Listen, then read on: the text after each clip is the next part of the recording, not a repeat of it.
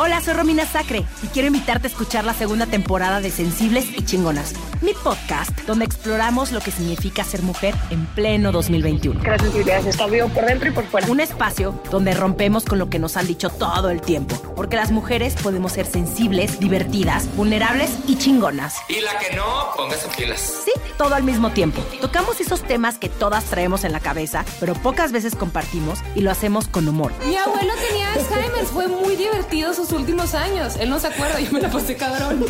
Porque, ¿quién dijo que lo inteligente tiene que ser aburrido? Si no nos reímos, no sirve. Y si lo hacemos juntas, nos sale mejor. Escucha y suscríbete a Sensibles y Chingonas en Amazon Music, Spotify, Apple Podcasts, YouTube o donde escuches tus podcasts. Si eran. Así las hicieron. La burra arisca. La burra, la burra arisca. Tres mujeres en sus cuarentas diciendo una que otra sandez y buscando aprobación social. Con Laura Manso, la Amalgator y Adina Chelminsky. La burra arisca. Hola, ¿cómo están? Yo soy la Margator, bienvenidos a la Burrarisca. Yo soy Adina Cholminsky. Y yo soy Laura Manso.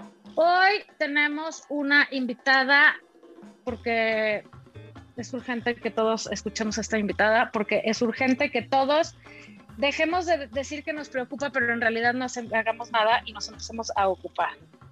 Chantal Chalita es la persona que nos va a venir a decir qué cosas, es ingeniera ambiental, se sabe todos los hacks, los trucos, las cosas, los tips y sobre todo las pequeñas decisiones y, y, mm, ¿cómo se puede decir? Decisiones y elecciones que podemos hoy empezar todos a hacer para preocuparnos y ocuparnos por este mundo y el medio ambiente. Hola Chantal, ¿cómo estás? Hola, muchísimo gusto, muchas gracias por invitarme. Qué gusto a las tres que no tenía el placer. Eres muy bienvenida. Antes de que nos empecemos a deprimir o a sacar o a tomar apuntes de las cosas que tenemos que hacer, aviéntanos tu pregunta incómoda. Mira, primero, no te vas a deprimir. Eh, gracias a Dios, la perspectiva que te voy a dar es cero eh, fatalista, es todo lo contrario. Entonces, le puedes cambiar el mood al podcast. Y la pregunta incómoda sería, bueno, a cada una de ustedes, ta, ta, ta. ¿Cuál es su miedo o inseguridad que no les gustaría que supieran de ustedes en su profesión?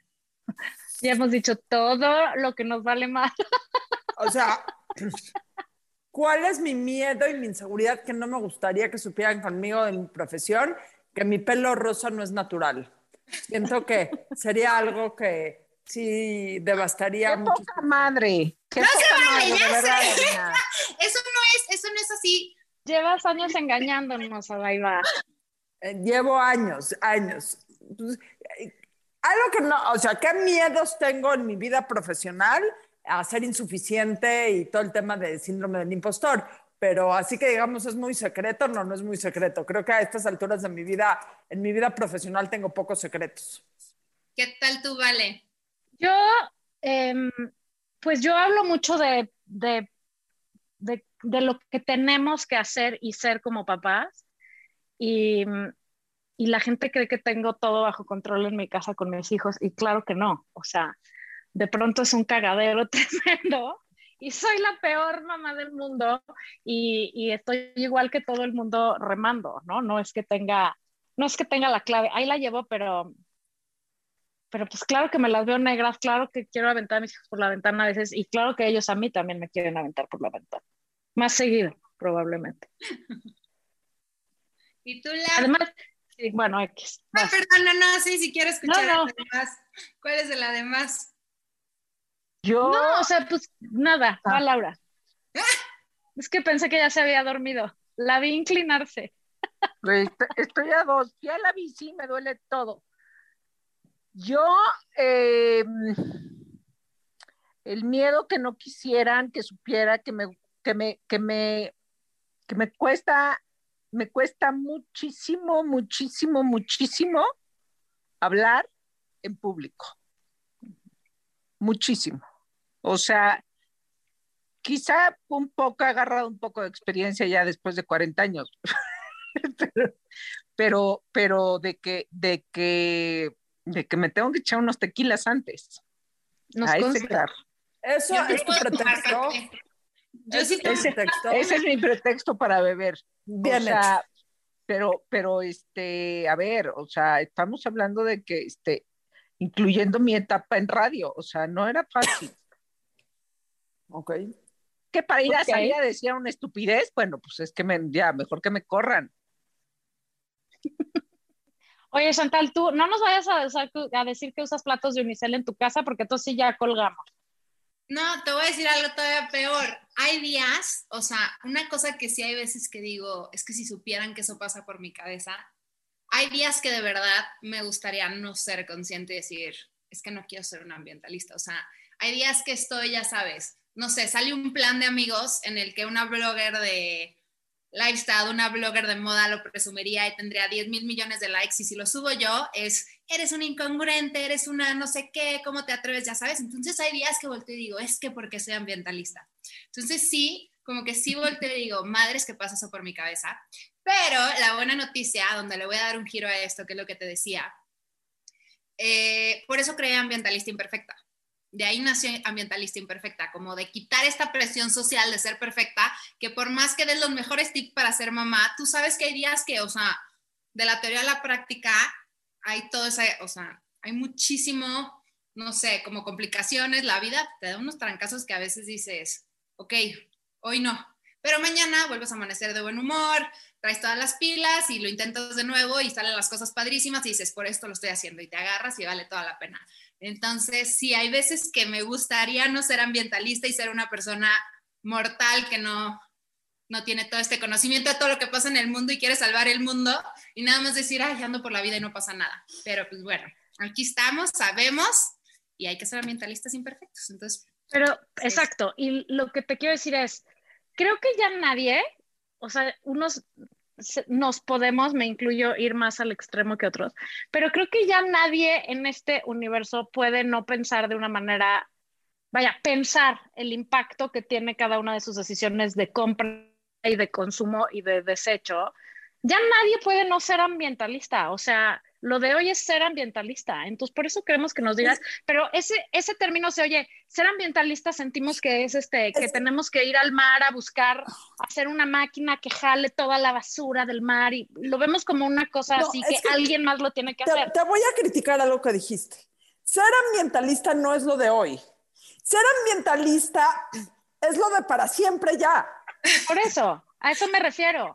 O sea, ya no puedes no, ya no puedes, güey, comprar charolas para cocinar en tu casa o pedir unicel o este, ¿qué será? Estar de- comprando cosas en vez de rellenarlas. O sea, ya no podemos darnos ese lujo porque el peligro ya nos va a caer encima a nosotros, ya nos está cayendo, ¿no? Mira, Entonces, me encanta cómo lo están viendo las dos, porque justo eh, cada vez que hablamos de un ambientalista, como que está el estereotipo súper marcado, ¿no? De que tienes que ser hippie, que tienes que estar de activista con Greenpeace, que a fuerzas tienes que ser vegano, que, o sea, como que Exacto. te esperas una imagen de una persona de tal características. Y eso es lo que, gracias a Dios, por más difícil que sea, el perfil disruptivo que me tocó ser es como decir, no existe un perfil de ambientalista. La realidad es justo lo que acabas de decir tú. No hay manera de que no lo seas. Y se los voy a explicar en peras y manzanas. Pero primero necesito hacerles una segunda pregunta. Así, súper sencillo. Lo primero que se les venga a la cabeza, ¿ok? No lo pueden ni pensar. Las tres al mismo tiempo, aunque sea. Cuando digo medio ambiente, ¿qué se les viene a la cabeza? Ya lo que sea. el, el mundo completo, el lugar donde vivimos. El Mundo aire. completo. El aire. ¿Y tú, Lau?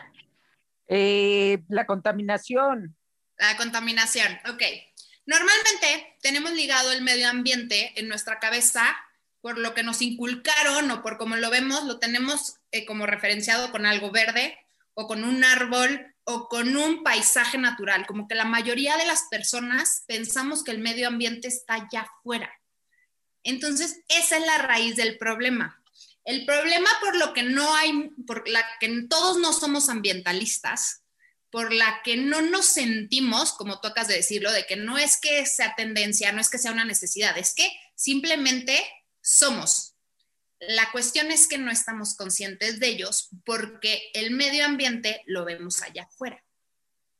Entonces, ahorita les voy a enseñar cómo te das cuenta que no está allá afuera. Vamos hasta ahí bien. ¿Qué opinan al respecto? Está muy bien, porque justamente el objetivo de este programa es enfocarnos en las pequeñas cosas de todos los días, de cada minuto del día, que precisamente son nuestro medio ambiente, ¿correcto? Y si cuidamos el nuestro, cuidas el de afuera.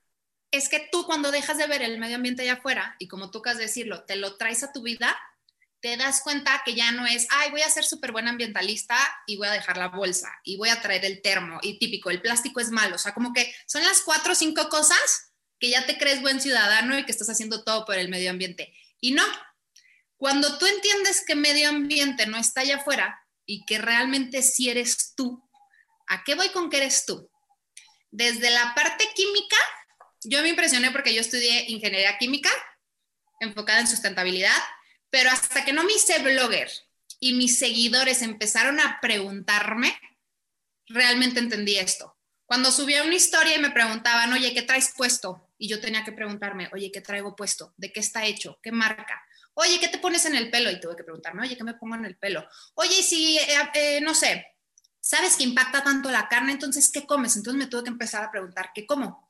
Entonces, durante estos seis años, el ser un ambientalista se volvió un estilo de vida porque simplemente está en intentarlo. O sea, si me preguntas, ¿cuál es la fórmula secreta, Chantal? O sea, ¿cómo le has hecho para ser un ambientalista? A prueba y error, probándola, fregándole, literal he regado en 10 mil cosas, pero al mismo, al mismo tiempo le he sacado el parque o la he logrado en otras 100 mil. Entonces me hice un ambientalista intentándolo, porque lo que para ti puede ser una solución, para mí puede ser un problema. Y culturalmente es igual, y económicamente es igual, y no va a ser la misma solución aquí en México que en Europa, que en África, porque no son los mismos problemas. Entonces, las soluciones ambientales ahorita están súper quemados, como que los términos de sustentabilidad y sostenibilidad y medio ambiente y orgánico y todo eso. Y, por ejemplo, el plástico decimos que es el malo del cuento. Pero no es cierto, el material en algún momento, el plástico fue una solución. Ahorita es un problema porque la mitad, el 50% de todo el plástico que utilizamos en el mundo es para una función desechable. Entonces el plástico no es malo. Los aviones vuelan porque están llenos de plástico. Hay personas sobreviviendo en los hospitales porque están conectadas a cables llenos de plástico. Las mismas vacunas están hechas de plástico. Sí, bueno, la cosa es cómo usamos el otro 50% del plástico, que es carga tu botella de agua y ya no estés comprando tres diarias en un Oxxo, ¿no? Literal. O estás hay, un o sea, hay unas como muy obvias. O sea, hace ratito la Margator decía, ay, es que ya no puede ser que de las que consume unicel, ¿no? Bueno, uno, o sea, ¿qué creen? Que, que, que, que hay millones, millones de personas este, consumiendo unicel y no siendo ecológicas, millones de personas comprando botellas de agua, millones de personas, ok, bueno, este, y, y bueno, hay también, hay, hay quien por sus circunstancias, pues si no tienes agua potable, pues este, en fin, este, pero eh, hay unas que ya no sabemos. ¿Cuáles son las que no nos sabemos? ¿Qué es el- ¿Puedo ser, puedo ser yo editora y ambientalista? ¿Eso, eso es viable? O Totalmente. sea, ¿Por ¿no? qué editora? ¿Qué hacen los editores contra el medio ambiente? O sea- Imprimir papel. imprimir papel, exacto. Mira, tiene una casa, tiene una vida, tiene una oficina, come, sale a la calle, regresa. En donde estés en el momento que No estés, sé si tengo una vida, eso sí. en donde estés en medio ambiente. Pero lo estás intentando, lo estás lo intentando y eso es lo que cuenta, sí, eso es con lo que todo cuenta. mi corazón. Entonces, cuesta lo mismo intentar tener una vida ambientalista que intentar tener una vida este, cero consciente con el medio ambiente. Bueno, Totalmente. entonces, ¿qué cosas tenemos que hacer?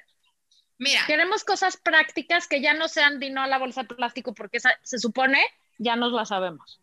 ok, son dos sencillas cosas. Una, subestimamos nuestra capacidad de compra y de poder hacer un cambio. La verdad es que todas las personas, antes de siquiera intentarlo, ya se rindieron porque dicen, es que yo qué diferencia voy a hacer. Hay una frase famosísima que dice, solo un popote, dicen 7 billones de habitantes, ya sabes, 7 billones de personas, 7 mil millones en español. Pero a lo que voy es esa, esa capacidad de compra o de hacer el cambio, en el ejemplo del popote, por ejemplo, ¿saben cómo empezó el ejemplo, cómo empezó todo el movimiento antipopote? ¿Se acuerdan? popote de una tortuga? Exacto.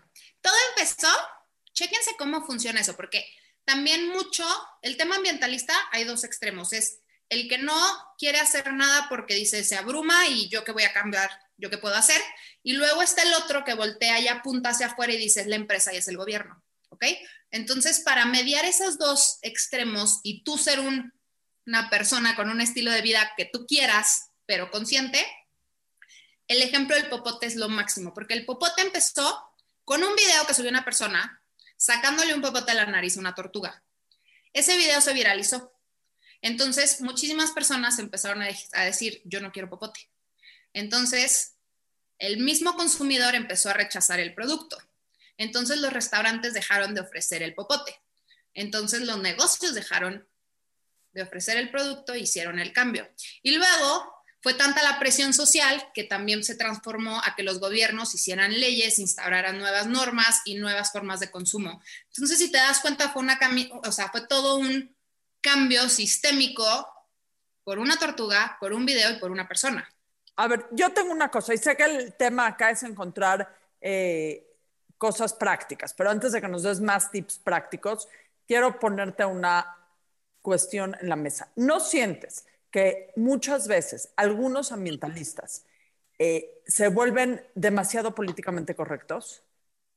O sea, que hay, que hay una crítica, o sea, nadie puede ser un ambientalista perfecto. eh, muchos de nosotros ya nos dimos cuenta que no podemos ser nada perfectos en ningún... Y hay una crítica muchas veces ni siquiera velada entre mucha gente, o sea, entre estos spokespeople de los ambientalistas, porque no diría spokesmen, porque ya también ahí estoy cometiendo un error, pero los spokespersons ambientalistas, en donde hay una crítica terrible a cualquier persona que usa un popote una vez en su vida. Yo a veces sí uso popotes. Si mis hijos están conmigo, me ven con unos ojos de asesina. Estoy ahí comiéndome los huevos de tortuga enfrente de todos. O sea, ¿no sientes que como que se les va, que a veces falta un poco de tolerancia, sin menospreciar la importancia de empezar a tomar pasos y una conciencia ambientalista todos? Totalmente, pero creo, yo he estado ahí, yo en el proceso de cuando estudié esta carrera, creo que es la sobreinformación que hay en el mundo y esta como presión ya, ya generó hasta un término que está mundialmente aceptado como enfermedad que se llama ecoansiedad. Y creo que los jóvenes... yo, yo las tengo eso. generaciones estamos viviendo eso. Yo pasé por ahí, o sea, yo ya llevo 10, casi 11 años en esto, desde que empecé a, con lo de la carrera y que, o sea, todo, y ya pasé por todas las etapas. Ya ahorita, ya de verdad, es un estilo de vida que disfruto porque sea una que no puedo salvar el mundo, el mundo ni siquiera necesita que lo salvemos. Realmente, todo este tema del cambio climático, de la contaminación, de que estamos afectando el mundo, a los que estamos complicando nuestra existencia es a nosotros mismos. O sea, todas estas consecuencias, al que más va a afectar ese es el ser humano. Entonces yo, hay personas que les digo, mira, aunque seas la persona más egoísta, no te importa el de al lado, te valgan madre los animales, no te importa absolutamente nada, tienes que ser un ambientalista por ti, porque ya te diste cuenta en esta pandemia que no importa, o sea, en dónde vivas, ni tu nivel socioeconómico, ni tu religión, ni tu nada, te agarra por parejo y el problema climático es exactamente el mismo porque ya está afectando el sistema alimenticio, ya está afectando los climas, ya está habiendo desplazamientos poblacionales masivos. Entonces, tienes que entender que hay que ser conscientes y hacer estos cambios, pero tampoco puedes ser radical porque sufres en el intento. Entonces, está sencillo porque la contaminación son malos hábitos y está sencillo porque como este ejemplo del popote, si tú empiezas a hacer un cambio, tú, literal, con tu decisión de compra todos los días, dictaminas a dónde van a cambiar las empresas, porque, por ejemplo, también dicen muchísimo, es que la empresa de refrescos, para no decir el nombre, por si no sé si dicen nombres o no de empresas, pero la empresa de refrescos, tal cual, es la que más contamina a nivel mundial en tema de basura. ¿Quién consume Coca-Cola? ¿Quién es el que agarra en el Oxxo y en el abarrote y en la tiendita, abre el refri, saca su coca fría y se la toma? Entonces, volteo y digo, ¿cómo te atreves a mentarle la madre y apuntar que la empresa es la mala cuando el que se toma la coca eres tú? Entonces, No, ok, Adina no le echa la culpa a Coca-Cola. No, yo- pero es lo mismo con absolutamente justo. todo. Lo que dice Dina de las empresas, perdón, de los ambientalistas radicales, es lo peor que puedes hacer porque a menos que te vayas a vivir, que ya ni siquiera creo que puedas, al Amazonas y vivas encuerado y comas ahí de lo que puedas recolectar, estás dentro del sistema, eres parte del problema y del todo. Y el ser humano no puede vivir sin interactuar con otros seres humanos. Entonces, en ahora, ahora, todo eso sí. Y, y creo que como tú decías, hay dos, o sea, los que sufrimos de ansiedad, ¿qué? Ansiedad, yo tengo todas las ansiedades, pero esta no me la sabía y también la tengo. Es un término.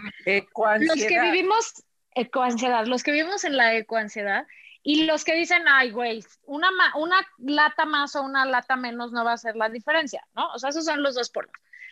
Creo que una cosa que, que no ayuda a que nos vayamos todos hacia la mitad, que es el objetivo, es que pensamos que tienes que hacer todo o nada. O sea que, y que todo tiene que ser en un día y rápido. Y creo que lo que es muy importante cuando uno empieza este camino, digo, yo no soy un especialista como tú, pero llevo 20 años en este, en este desmadre, este, de, de ir integrando poco a poco pequeños nuevos hábitos, o sea, el de la bolsa, el del popote, el de hacer composta, el de composta para los perros, el o sea, ir metiendo pequeñas cosas cada vez en tu rutina, como ir palomeando, como ya no uso detergentes si no son biodegradables, ya no estoy tirando botes a la basura, voy y los relleno, ya no, ¿sabes? O sea, pero creo que una cosa que abruma a la gente y que es una razón por la cual no quiere hacer nada, es que no sabes por dónde empezar porque crees que tienes que hacer todo. Y no, no tienes que hacer todo el mismo día. Tienes que empezar a integrar pequeñas cosas. A mí sí me gustaría. Podríamos cambiar tus redes a, de a la Margator a la Margator Eco. Lo acabas de decir, es que la fórmula secreta es la contaminación son malos hábitos, los hábitos son inconscientes. Si vuelves un hábito que contamina consciente y lo cambias, te das cuenta que después se vuelve un hábito bueno y los hábitos son inconscientes, entonces ya ni te cuesta trabajo porque ya volteas y dices en el súper, ok, ya no voy a comprar el detergente tal, voy a comprar el biodegradable, tú lo acabas de decir, y ya no voy a comprar tal envase que no se recicla y voy a comprar el que se recicla. Y son esos pequeños cambios que no transformas tu estilo de vida completo si no hiciste un cambio que contamina, impacta menos. De eso se trata, así es sencillo. Por eso ser un ambientalista está en intentarlo. No hay, o sea, no hay fórmula más secreta que esa. Y tú danos, danos 20 de esos pequeños cambios. 20. Hagamos 20 de esos pequeños cambios para que.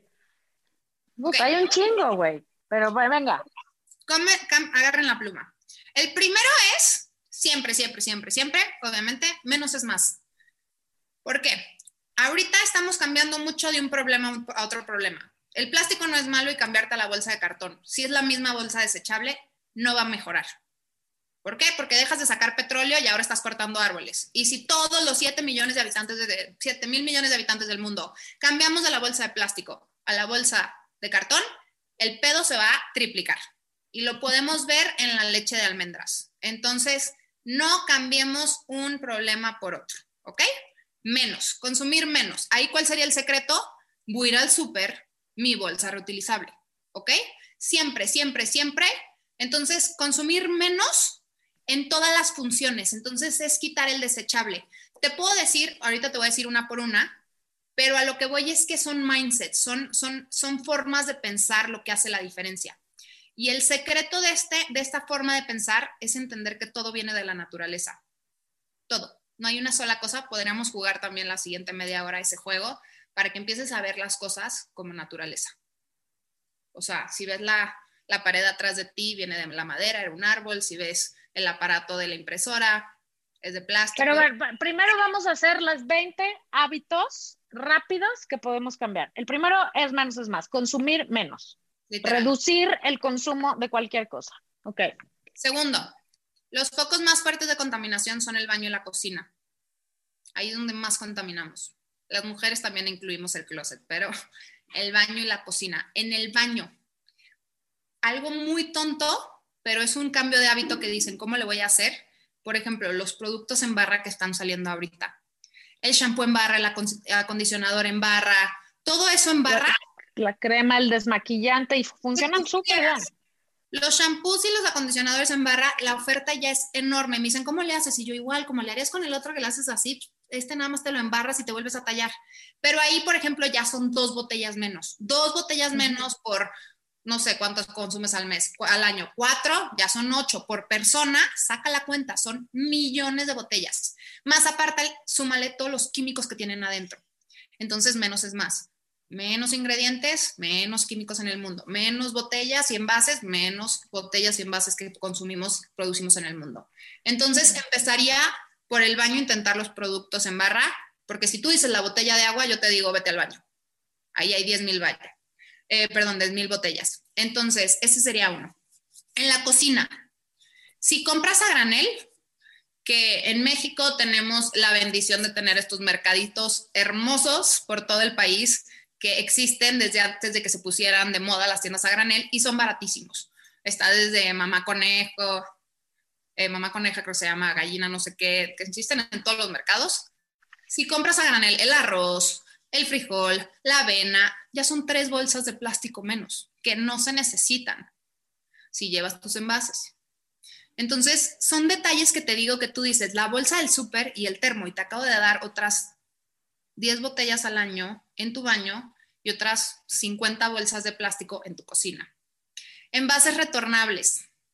Eso está padrísimo y está creciendo muchísimo, porque ahí ya no solo es el material, es ya no hay absolutamente nada de desperdicios. De hecho, la basura ni siquiera tiene por qué existir. Es que está mal hecho algo. Si existe la basura es porque algo está mal hecho. Literal. Por eso los reciclables se vuelven a reutilizar y esa materia se usa para hacer algo nuevo. Por ejemplo, en temas de ahorita, nuestra realidad actual, nuestro mundo, no podemos vivir sin un electrónico. O sea, muchos ambientalistas como que también se quieren ir al extremo de pelearse contra la tecnología, la innovación y el desarrollo. Y la verdad es que de nuestra, así llama, no sé, nuestra canasta básica ya incluye un celular hoy en día, una computadora para trabajar. Entonces, los electrónicos en México reciclamos menos del 4%. Entonces, el problema no es que tengas una computadora o que te guste el teléfono nuevo, es si vas a ir a sacar tu teléfono nuevo, todas las empresas ya grandes, te aceptan el viejo y lo reciclan y le sacan todo de adentro para hacer los nuevos sellos. Entonces hagamos economía circular. Intentemos que, aunque seas editora, hagamos economía circular, que esos libros que ya no se usen, los vayan y los reciclen para que se haga el nuevo libro. ¿Mandé? Eso es personal, Chantal. ¡Ah, no! Lo que hagas, te juro, te juro, nada más porque me dio risa que cómo vas a ser ambientalista editora, no te acabas las fórmulas. Entonces, el tema de reciclaje es el último de la cadena de un ambientalista, pero es muy importante porque dejas de extraer materia prima nueva, dejas de destrozar esos paisajes que viste cuando piensas en medio ambiente, porque lo que ya tenemos ya no se hace basura, se hacen nuevos productos. Entonces, esto aplica para los electrónicos, aplica para la ropa. Mujeres, la ropa se recicla.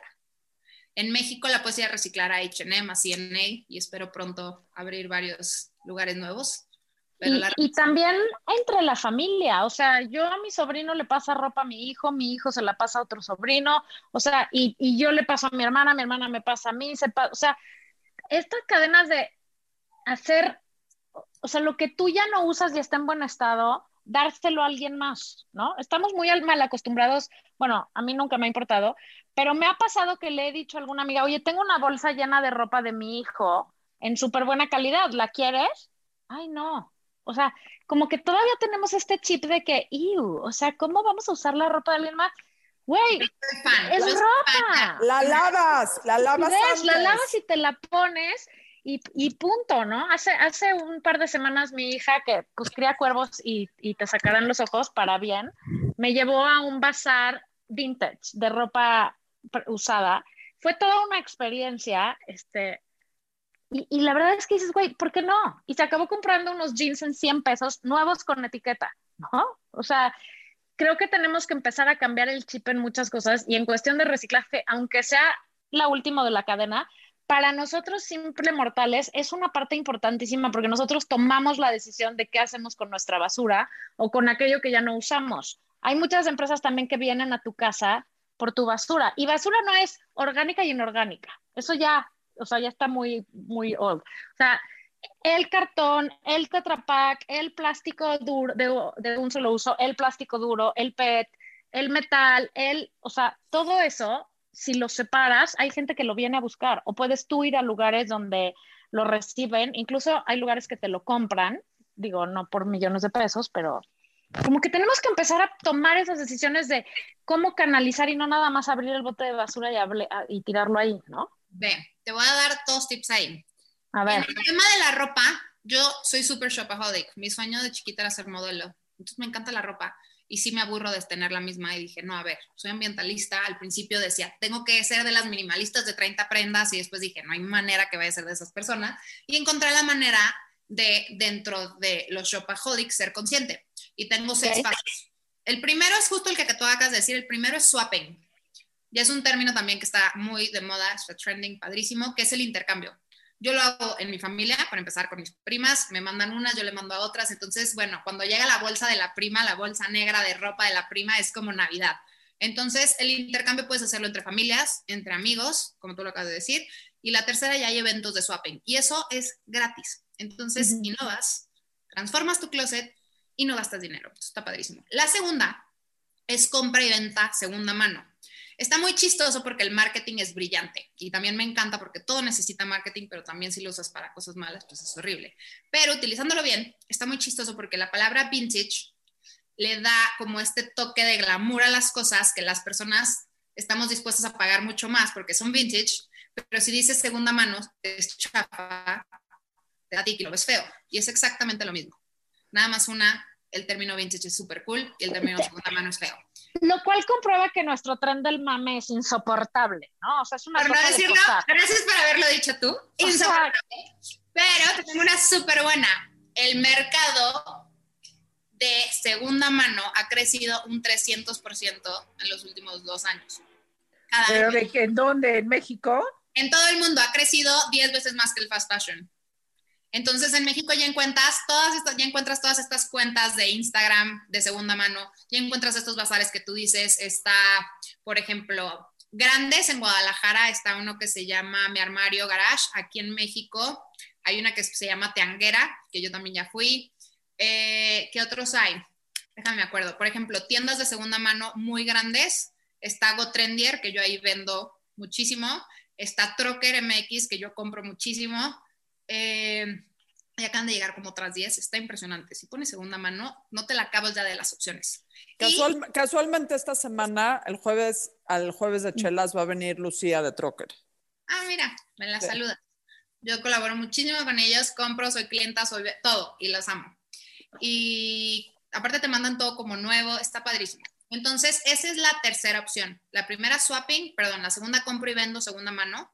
La tercera, el fast fashion creó algo increíble en tema de logística y en tema de innovación. ¿Por qué?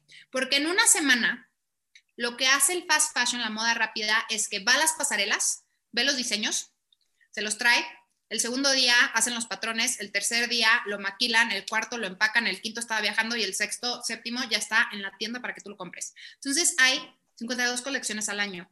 No hay cerebro alguno, textil alguno que pueda innovar tanto. Ya se acabó el tema de innovación porque la globalización ya no lo permite. Entonces ahorita la moda, ahora sí, el dicho de la moda lo que te acomoda, está con todo porque realmente ya no hay mucho a dónde innovar.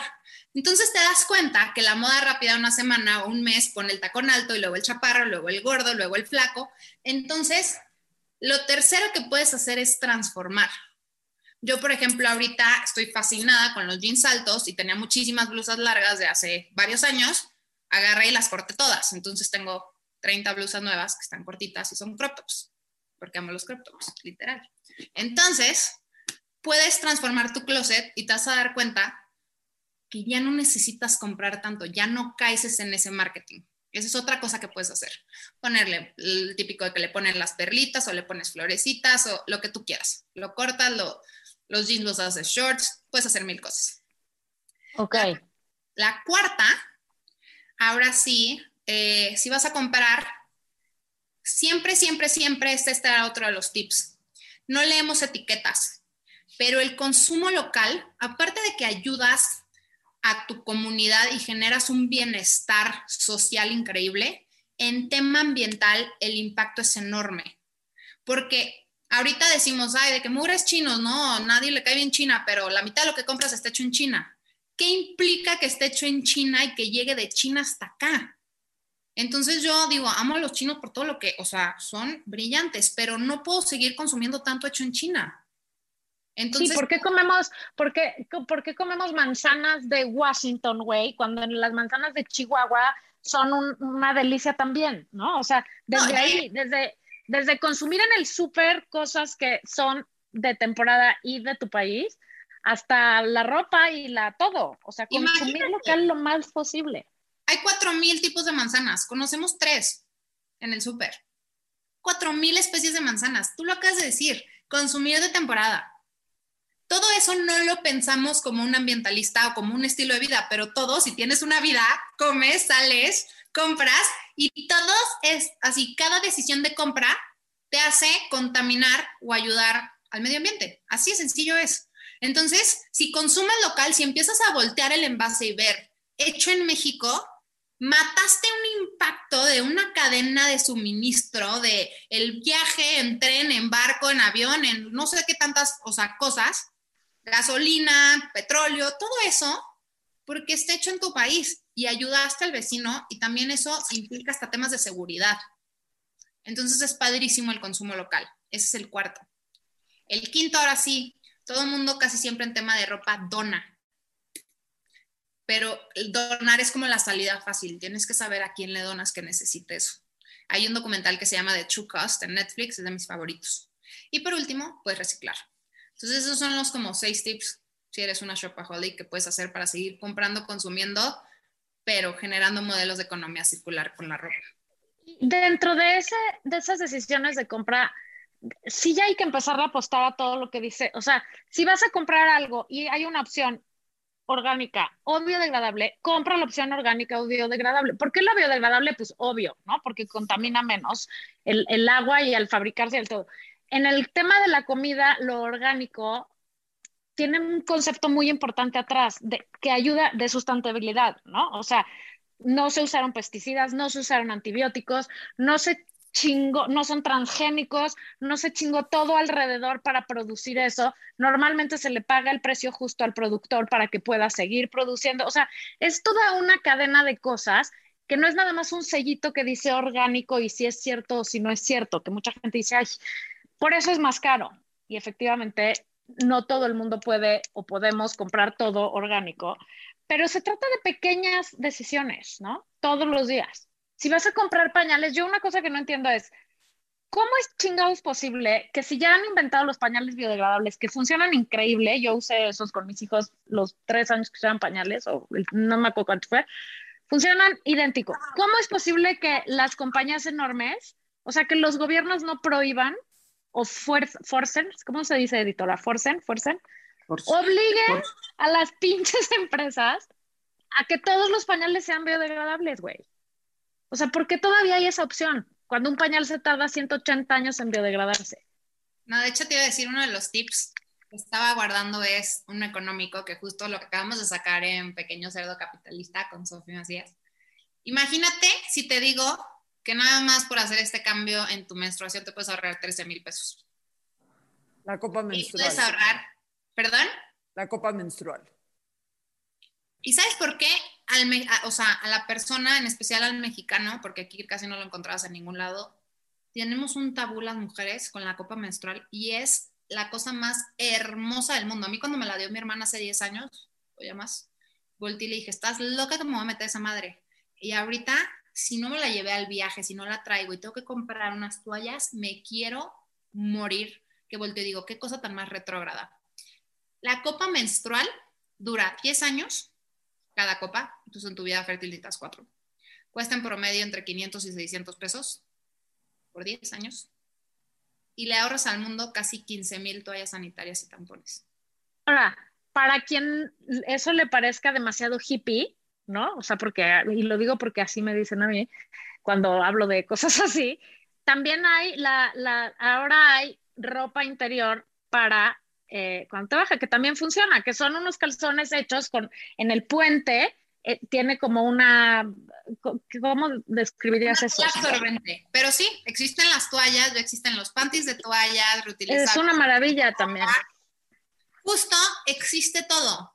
Ahí el tema es, no han entrado una portabuidos porque las empresas que quieren que sigas que consumiendo el desechable, pues no les late, pero realmente sí existen todas las alternativas. Eso también es otro consejo. Lo que se te ocurra que te des cuenta que estás contaminando, bendito Google y Ecosia, que es otro buscador que siembra árboles, pones, no sé, tal cosa alternativa sustentable, googleas y te van a salir 100 opciones. Ya no tienes que inventar el hilo negro. La realidad es que todas las soluciones ambientales del mundo ya existen. El problema de que no estén aplicadas es por falta de, conciencia y por intereses de por medio. Y, ta- y también, por hay, un hueva, te- y también y hay por un- hueva. y también hay un tema que no quiero dejar de obviar. Siguen siendo en gran parte opciones más caras. Más cara, sí. No, Entonces- no coincido. Eh, no, te voy a poner un ejemplo de la copa menstrual, ¿ok? La copa, digo, porque es un tema en el que estoy súper empapada. La copa menstrual aplica para un público muy selecto en donde existe eh, un nivel de higiene muy particular, porque si con la Sí. copa menstrual no tienes, digo, te digo porque estoy muy metida en esos temas, si con la copa menstrual no tienes la capacidad de tener acceso a higiene perfecto, la copa menstrual se convierte en un grave, o sea, se convierte en un foco de infecciones terrible.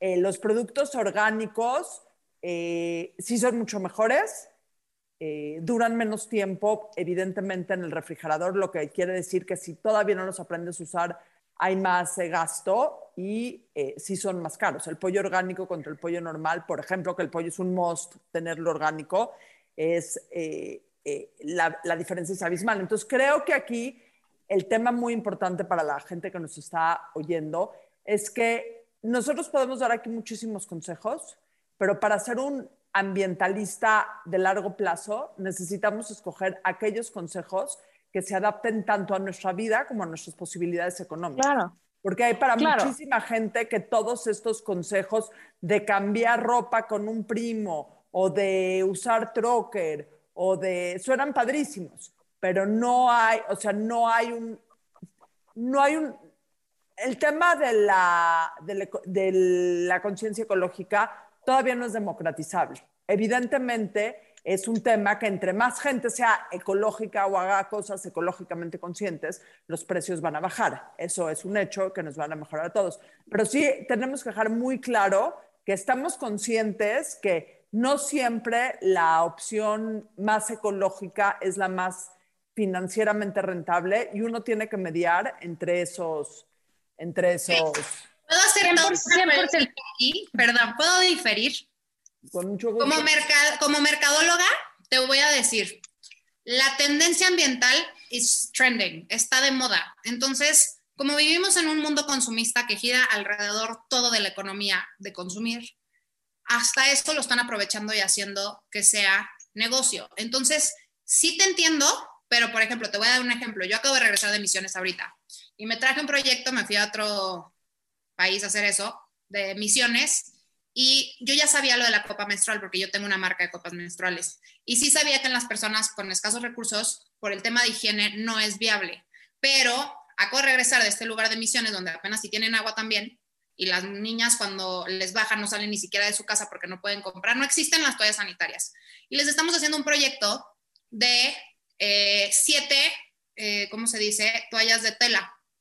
Y el paquete con las siete lavables cuesta 120 pesos.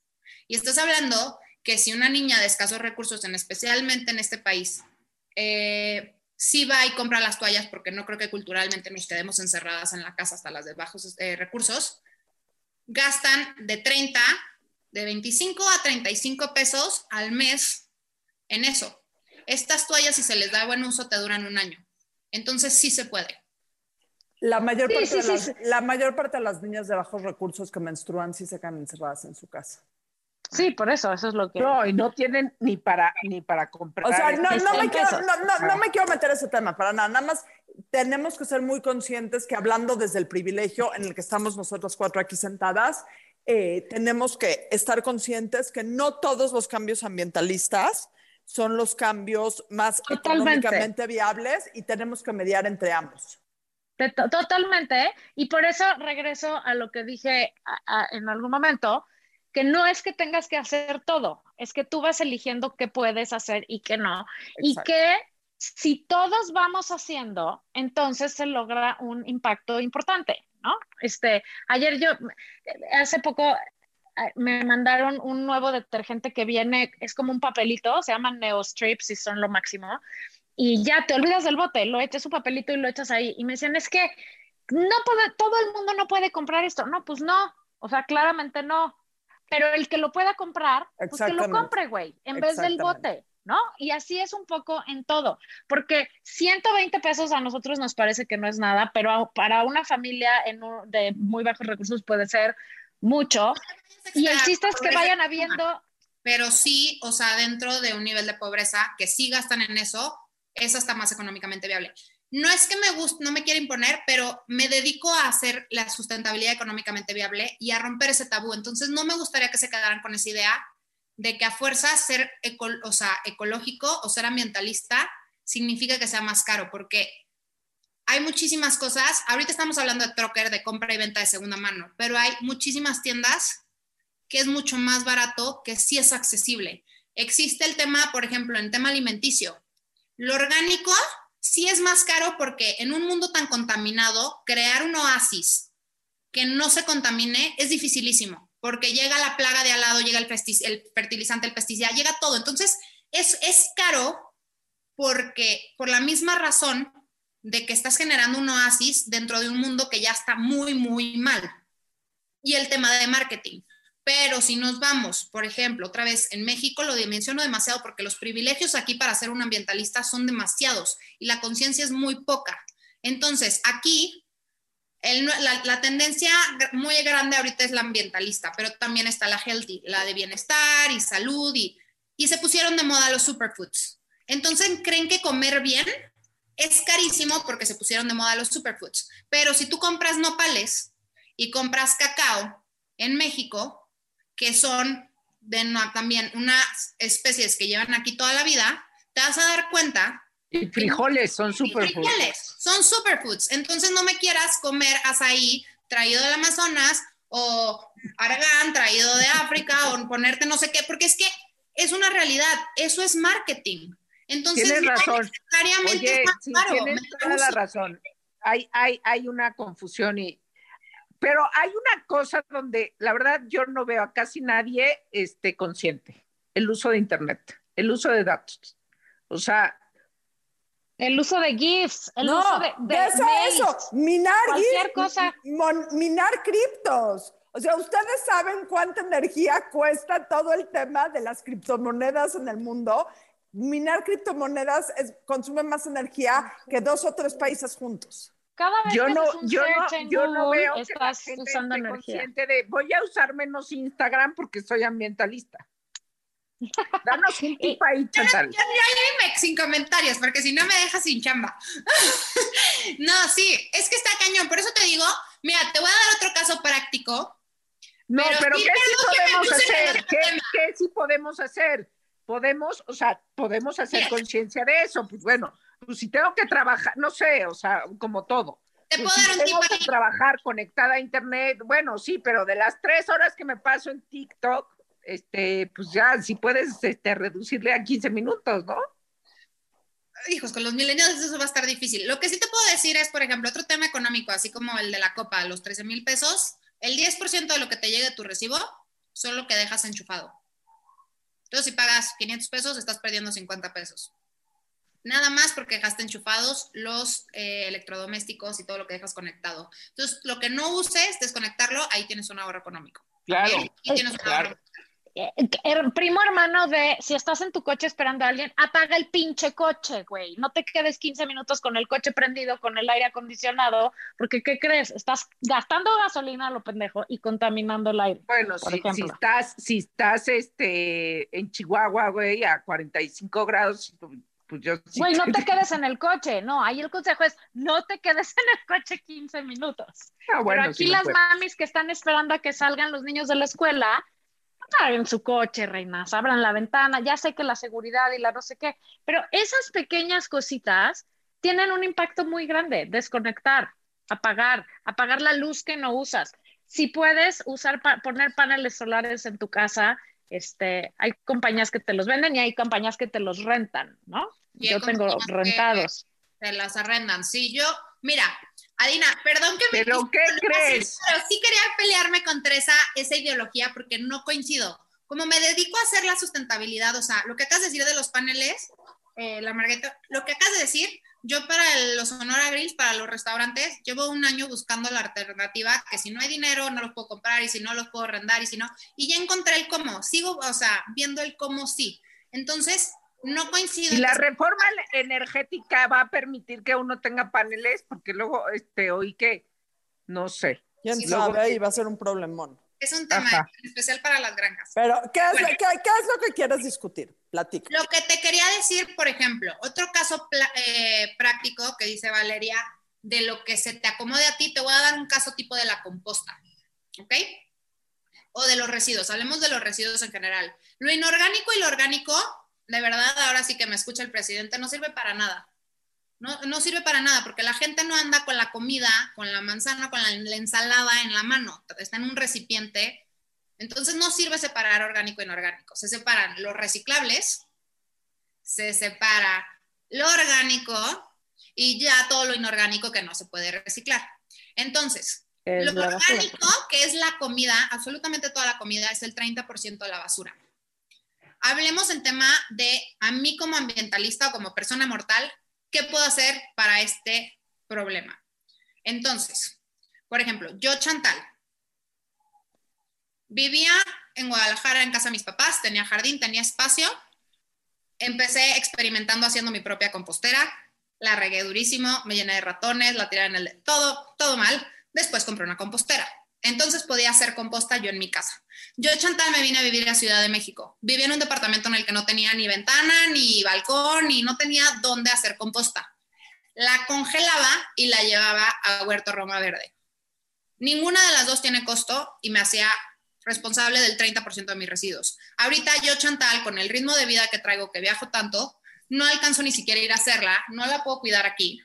Entonces, contrato un servicio que se llama Hagamos Composta, que es el que dice, vale, que vienen por ella. Entonces, para cualquier nivel socioeconómico o alternativa de vida, perdón, estilo de vida, existe una alternativa. Nada más tienes que buscar la que se adecue a ti y que tu nivel de conciencia entienda que pues, tienes que responsabilizarte de lo que te toca. Sí, porque sobre todo el gran problema y creo que la gran traba para no entrarle al tema de ser más socialmente responsable sustentablemente es la hueva, nos da hueva. Es mucho más fácil abrir la basura y tirar todo ahí que separar, limpiar, aplastar, poner, hablarle al güey que venga, llevarlo a hacer la composta. Yo tengo un compostero de, como les decía, de cacas para perros que es un asco, o sea, es un asco porque finalmente estás haciendo composta de caca, güey. O sea, no, no es que sea romántico, ¿no?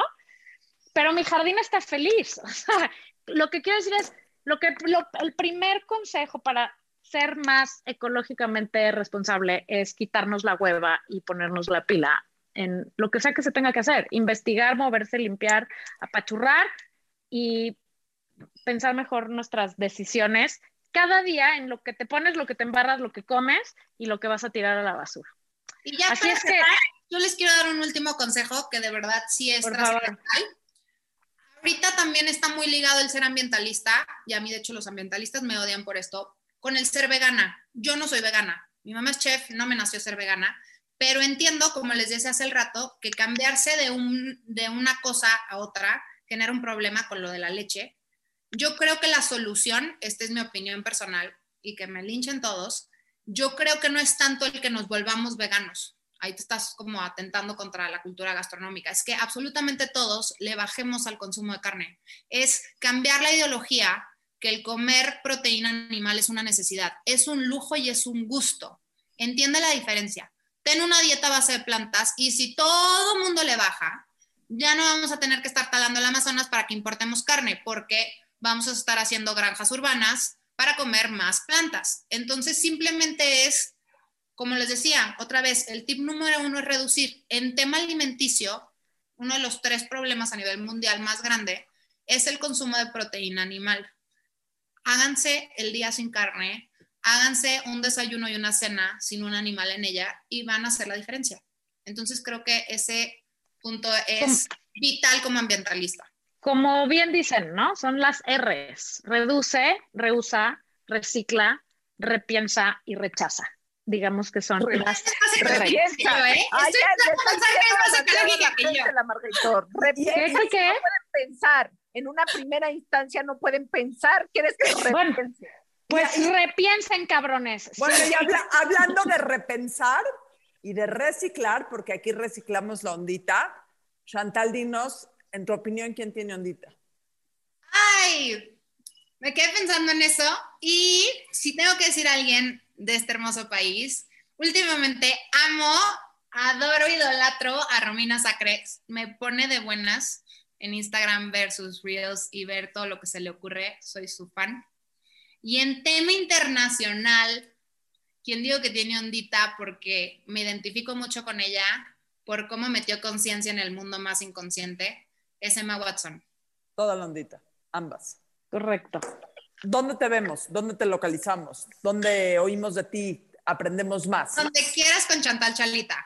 Instagram, facebook.com. En chantalchalita.com puedes comprar hasta la copa menstrual y 10 productos ecológicos más. Calita es tu, tu apellido real. Sí, todo el mundo cree que es nombre artístico y se me ocurrió en una fumadera, pero no, mis papás se pasaron de lanza que poca. Eh, sí, Chalita es libanés, así mi apellido. Ah, ok, ok, ok. Es muy bienvenida y muchas gracias. Váyanla a seguir porque sí hay mucha cosa sucediendo en su página, sobre todo para aprender y pensar y repensar, Laura. O sea que manda a la gente que creas que no está pensando, mándala a Chantal Chalita. Muchas gracias por la invitación, de verdad, un gusto. Gracias a ti. Esto fue La Burra Arisca. La burra arisca. La burra, arisca. arisca. Tres mujeres en sus cuarentas diciendo una que otra sandez y buscando aprobación social. Con Laura Manso, La Margator y Adina Chelminsky. Una producción de Antonio Sempere para finísimos.com. La burra arisca.